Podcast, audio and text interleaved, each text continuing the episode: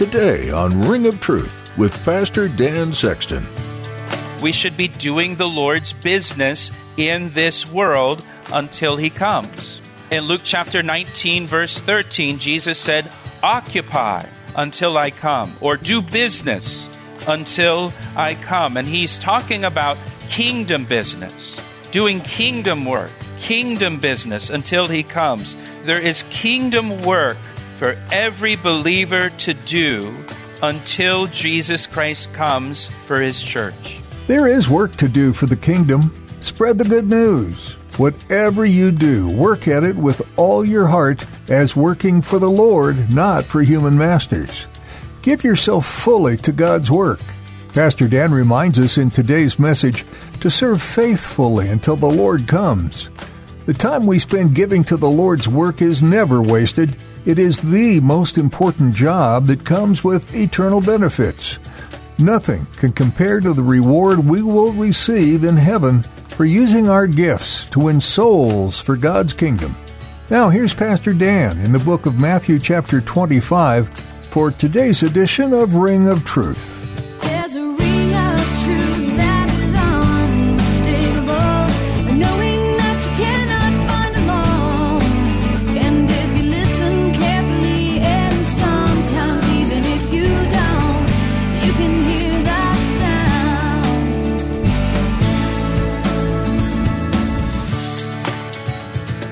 Matthew chapter 25. We made it to verse 14 last time. And it says, For the kingdom of heaven is like a man traveling to a far country, who called his own servants and delivered his goods to them. And to one servant he gave five talents, to another two, and to another one, to each according to his own ability. And immediately he went on a journey. Then he who had received the five talents went and traded with them, and made another five talents. And likewise, he who had received two gained two more also. But he who had received one went and dug in the ground and hid his Lord's money. After a long time, the Lord of those servants came and settled accounts with them. And so he who had received five talents came and brought five other talents, saying, Lord, you delivered to me five talents. Look, I have gained five more talents besides them. His Lord said to them, said to him, Well done Good and faithful servant, you were faithful over a few things. I will make you ruler over many things. Enter into the joy of your Lord. He also, who had received two talents, came and said, Lord, you delivered to me two talents. Look, I have gained two more talents besides them. And the Lord said to him, Well done, good and faithful servant. You have been faithful over a few things. I will make you ruler over many things. Enter into the joy of your Lord. Then he who had received the one talent came and said, Lord, I knew you to be a hard man, reaping where you have not sown, and gathering where you have not scattered seed. And I was afraid, and I went and I hid your talent in the ground. Look, there you have what is yours. But his Lord answered and said to him, You wicked and lazy servant, you knew that I reap where I have not sown and gather where I have not scattered seed, so you ought to have deposited my money with the bankers, and at my coming I would have received back my own with interest. Not so much today, right? Banks aren't really given that much for interest these days, but be that as it may, verse 28. So take the talent from him and give it to him who has ten talents, for to every one who has, more will be given, and he will have abundance but from him who does not have, even what he has will be taken away. And cast the unprofitable servant into the outer darkness. There will be weeping and gnashing of teeth. And Lord, we thank you for your word. We thank you, Lord, for the gospel of Matthew and Lord, just studying your life and ministry, Lord. It's been so wonderful.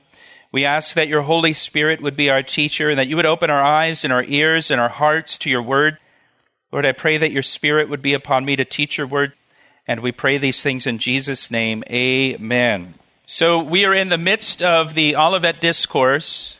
It's called the Olivet Discourse because Jesus delivered this teaching on the Mount of Olives, just east of the Temple Mount and east of the city of Jerusalem. It's one of the longest teachings of Jesus recorded in the Gospels. And remember, Jesus was only a couple days away from his crucifixion at this point, where he will die for the sins of the world and then rise the third day. And Jesus gave this teaching in response to three questions the disciples asked. Those three questions are recorded back in chapter 24, verse 3. And the three questions were what will be the sign of the destruction of the temple, the sign of the second coming of Jesus, and the sign of the end of this current age? And remember, I've mentioned before, in the Jewish mind, there were only two ages there's the current age and the messianic age, when the Messiah comes and reigns as king over all the earth. And so the main focus of the Olivet Discourse is the second coming of Jesus Christ and the end of this current age.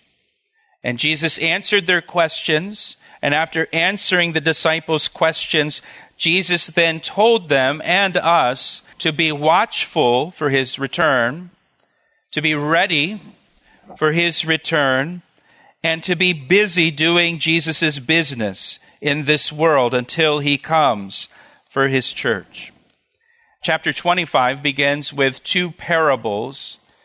And we looked at the first parable last week, the parable of the wise and foolish virgins, in verses 1 to 13. Today we look at the second parable in chapter 25, the parable of the talents, and verses 14 to 30. And remember, I mentioned last week that a parable is a story taken from everyday life that illustrates a biblical truth. It's a story taken from everyday life that illustrates a biblical truth. And a parable usually communicates one main point or one main lesson in the parable. And a parable is not something that is meant to be like carefully dissected and every word and phrase of the parable interpreted. It's not designed for that kind of in depth analysis. It's simply an illustration that everyone in the audience would be familiar with and understand that communicates a biblical truth. If you look back at verse 13, Jesus plainly stated the message of the first parable in verse 13. Watch therefore, for you know neither the day nor the hour in which the Son of Man is coming. So that was the message of the first parable in chapter 25. Today's parable, the parable of the talents, illustrates the importance of doing the Lord's business until he returns.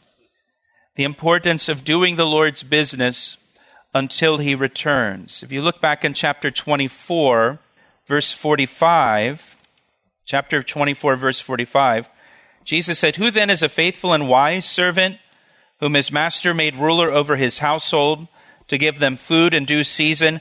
Blessed is that servant whom his master, when he comes, will find so doing. Assuredly, I say to you that he will make him ruler over all his goods. This parable in chapter 25, the parable of the talents, illustrates that truth that Jesus states there in chapter 24. We should be doing the Lord's business in this world until he comes. In Luke chapter 19, verse 13, Jesus said, occupy until I come, or do business until I come. And he's talking about kingdom business, doing kingdom work, kingdom business until he comes. There is kingdom work for every believer to do until Jesus Christ comes for his church. For all of us. In 1 Corinthians 15, verse 58, Paul says, Therefore, my beloved brethren, be steadfast, immovable, always abounding in the work of the Lord, knowing that your labor is not in vain in the Lord. We should, we should be always abounding in the work of the Lord. The NIV says, always give yourself fully to the work of the Lord, knowing that your labor in the Lord is not in vain.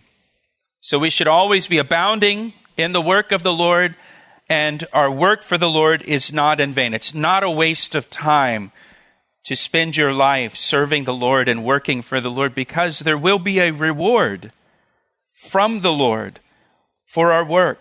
as we see in this parable of the talents. Now, look at verse 14 again. Jesus says, For the kingdom of heaven is like. So he's just, he's just making a comparison here. It's like a man traveling to a far country who called his own servants and delivered his goods to them. And this man in this parable who's traveling to the far country, of course, this is a picture of Jesus Christ. After his death and resurrection, Jesus Christ ascended back to heaven.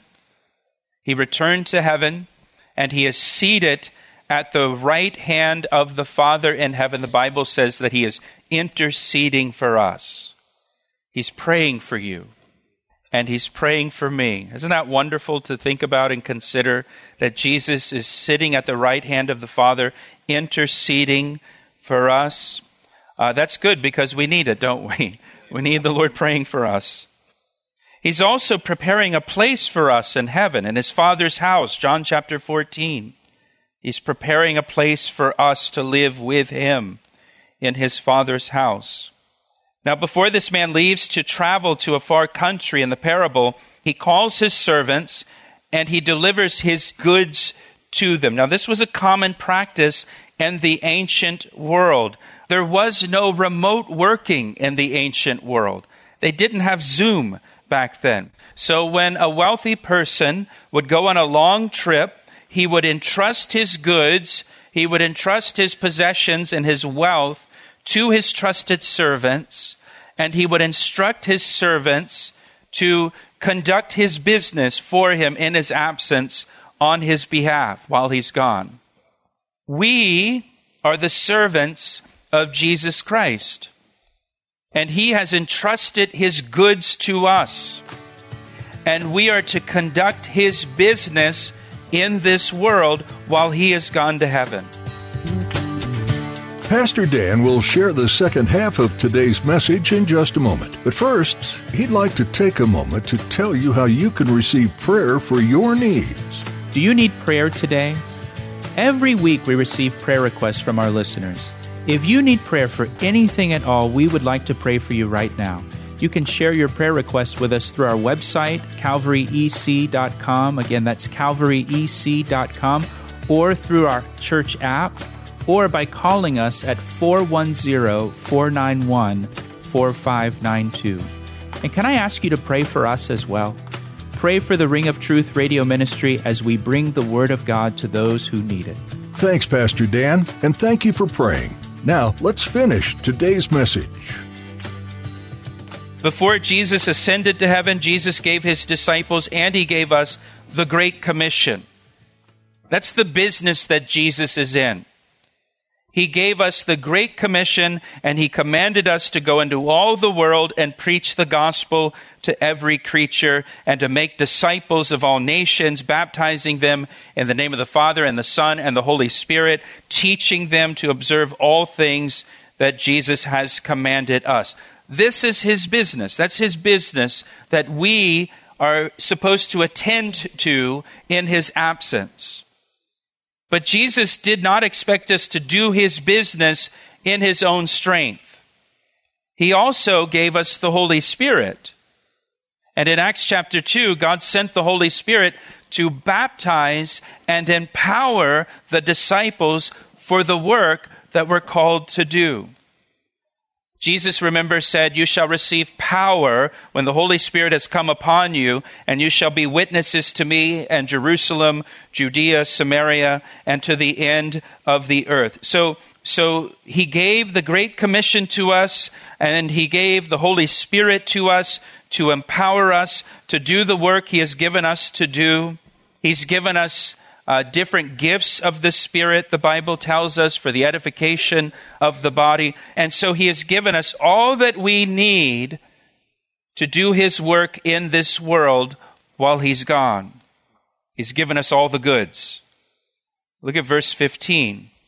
We're told in this parable, and to one servant he gave five talents, to another servant two, and to another one to each according to his own ability. And then immediately he went on a journey. And so the master gave one servant five talents, to another he gave two talents, to another he gave one talent, and then he left and went on his journey. And the word talents here, it doesn't mean what you think it means, right? It doesn't mean like, uh, like special abilities a person may have.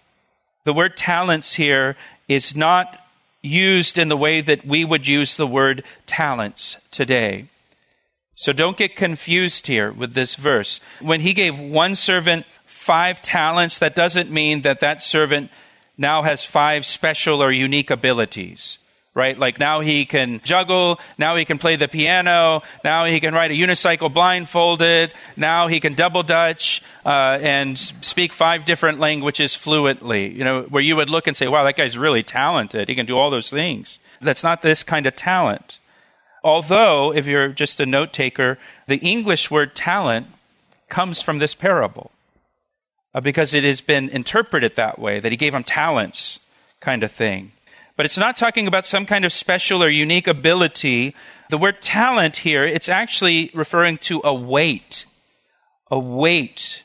A talent weighed about a hundred pounds.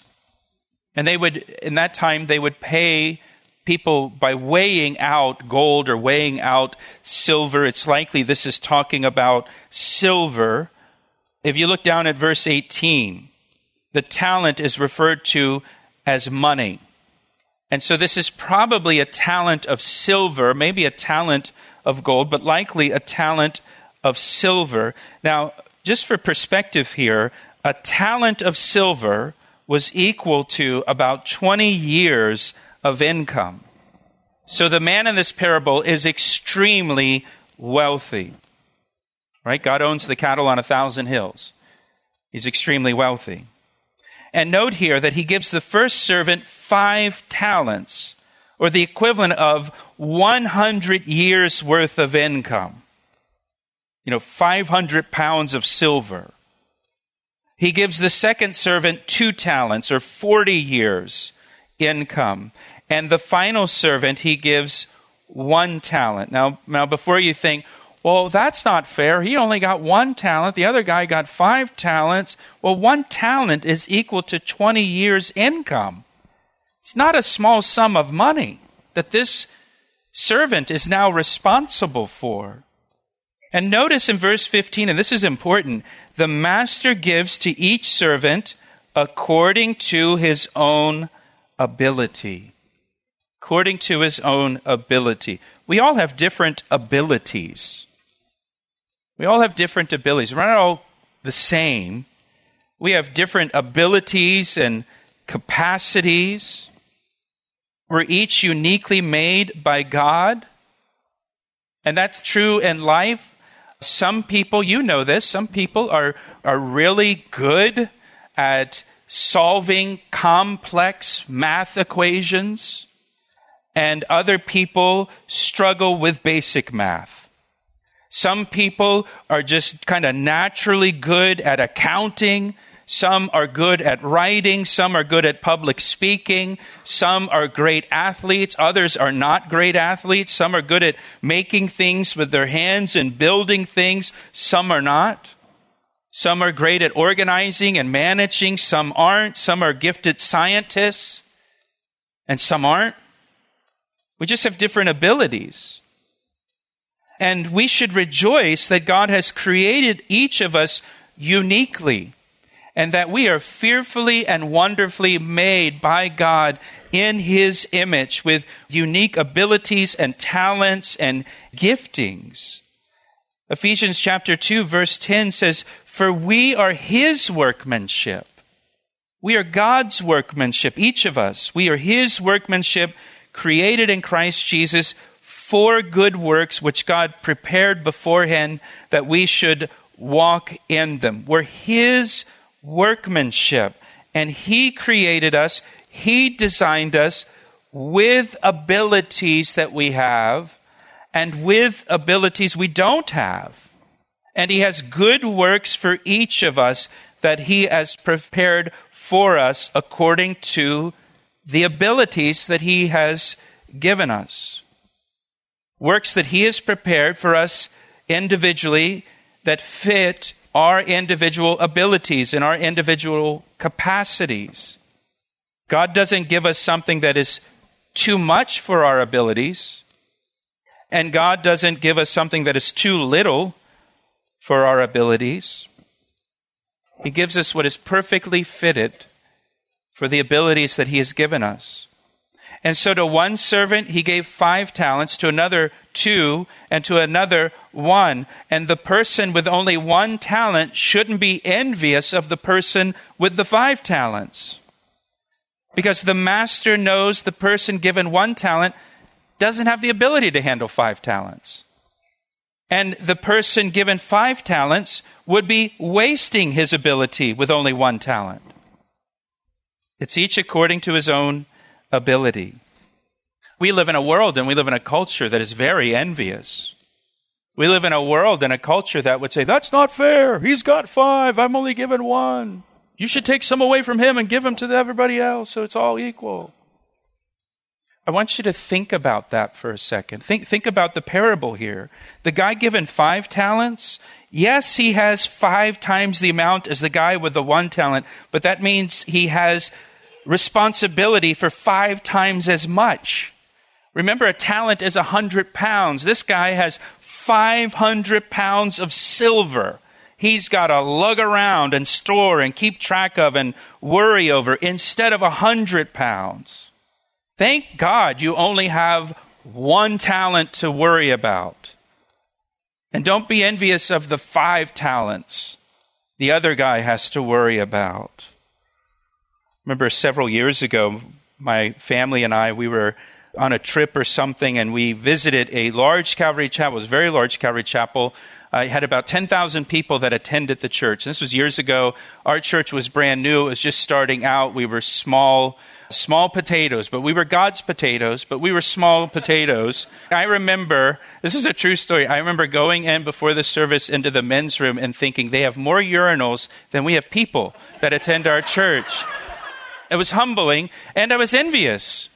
And, you know, sitting in this service with thousands of people sitting in the congregation, this huge campus and facilities, and it's this beautiful. And it just so happened that the pastor in the sermon mentioned that in their church, all the time, they have 30 to 50 people terminally ill, and that they average three funerals a week in that church. And I found myself just so convicted. Lord, thank you for the small potatoes you've given me. I don't have the ability for that. That church, that pastor, that pastoral staff, they've got the ability, they've got the capacity for 30 to 50 people dying of illness and three funerals a week. So don't be envious if somebody's got five talents and you have one talent. The Lord has made you. You're His workmanship. He created you, He designed you. And He designed you with certain abilities, and He designed you with certain giftings and certain capacity loads that, that you can handle. You are fearfully and wonderfully made. He asked me how I know, and I say it rings truer than the finest crystal. Thanks for tuning in to today's edition of Ring of Truth with Pastor Dan Sexton. Pastor Dan has been teaching through the book of Matthew, verse by verse and chapter by chapter. As you listen through this series, we encourage you to read on your own as well. There's so much to gain from spending time with God in His Word. You'd be amazed at what can be revealed to you in a personal way. Did you hear something today that struck a chord with you and you'd like to hear it again? No problem. All of the messages you hear on Ring of Truth can be found on our website. Go to calvaryec.com and search for these teachings under the Media tab.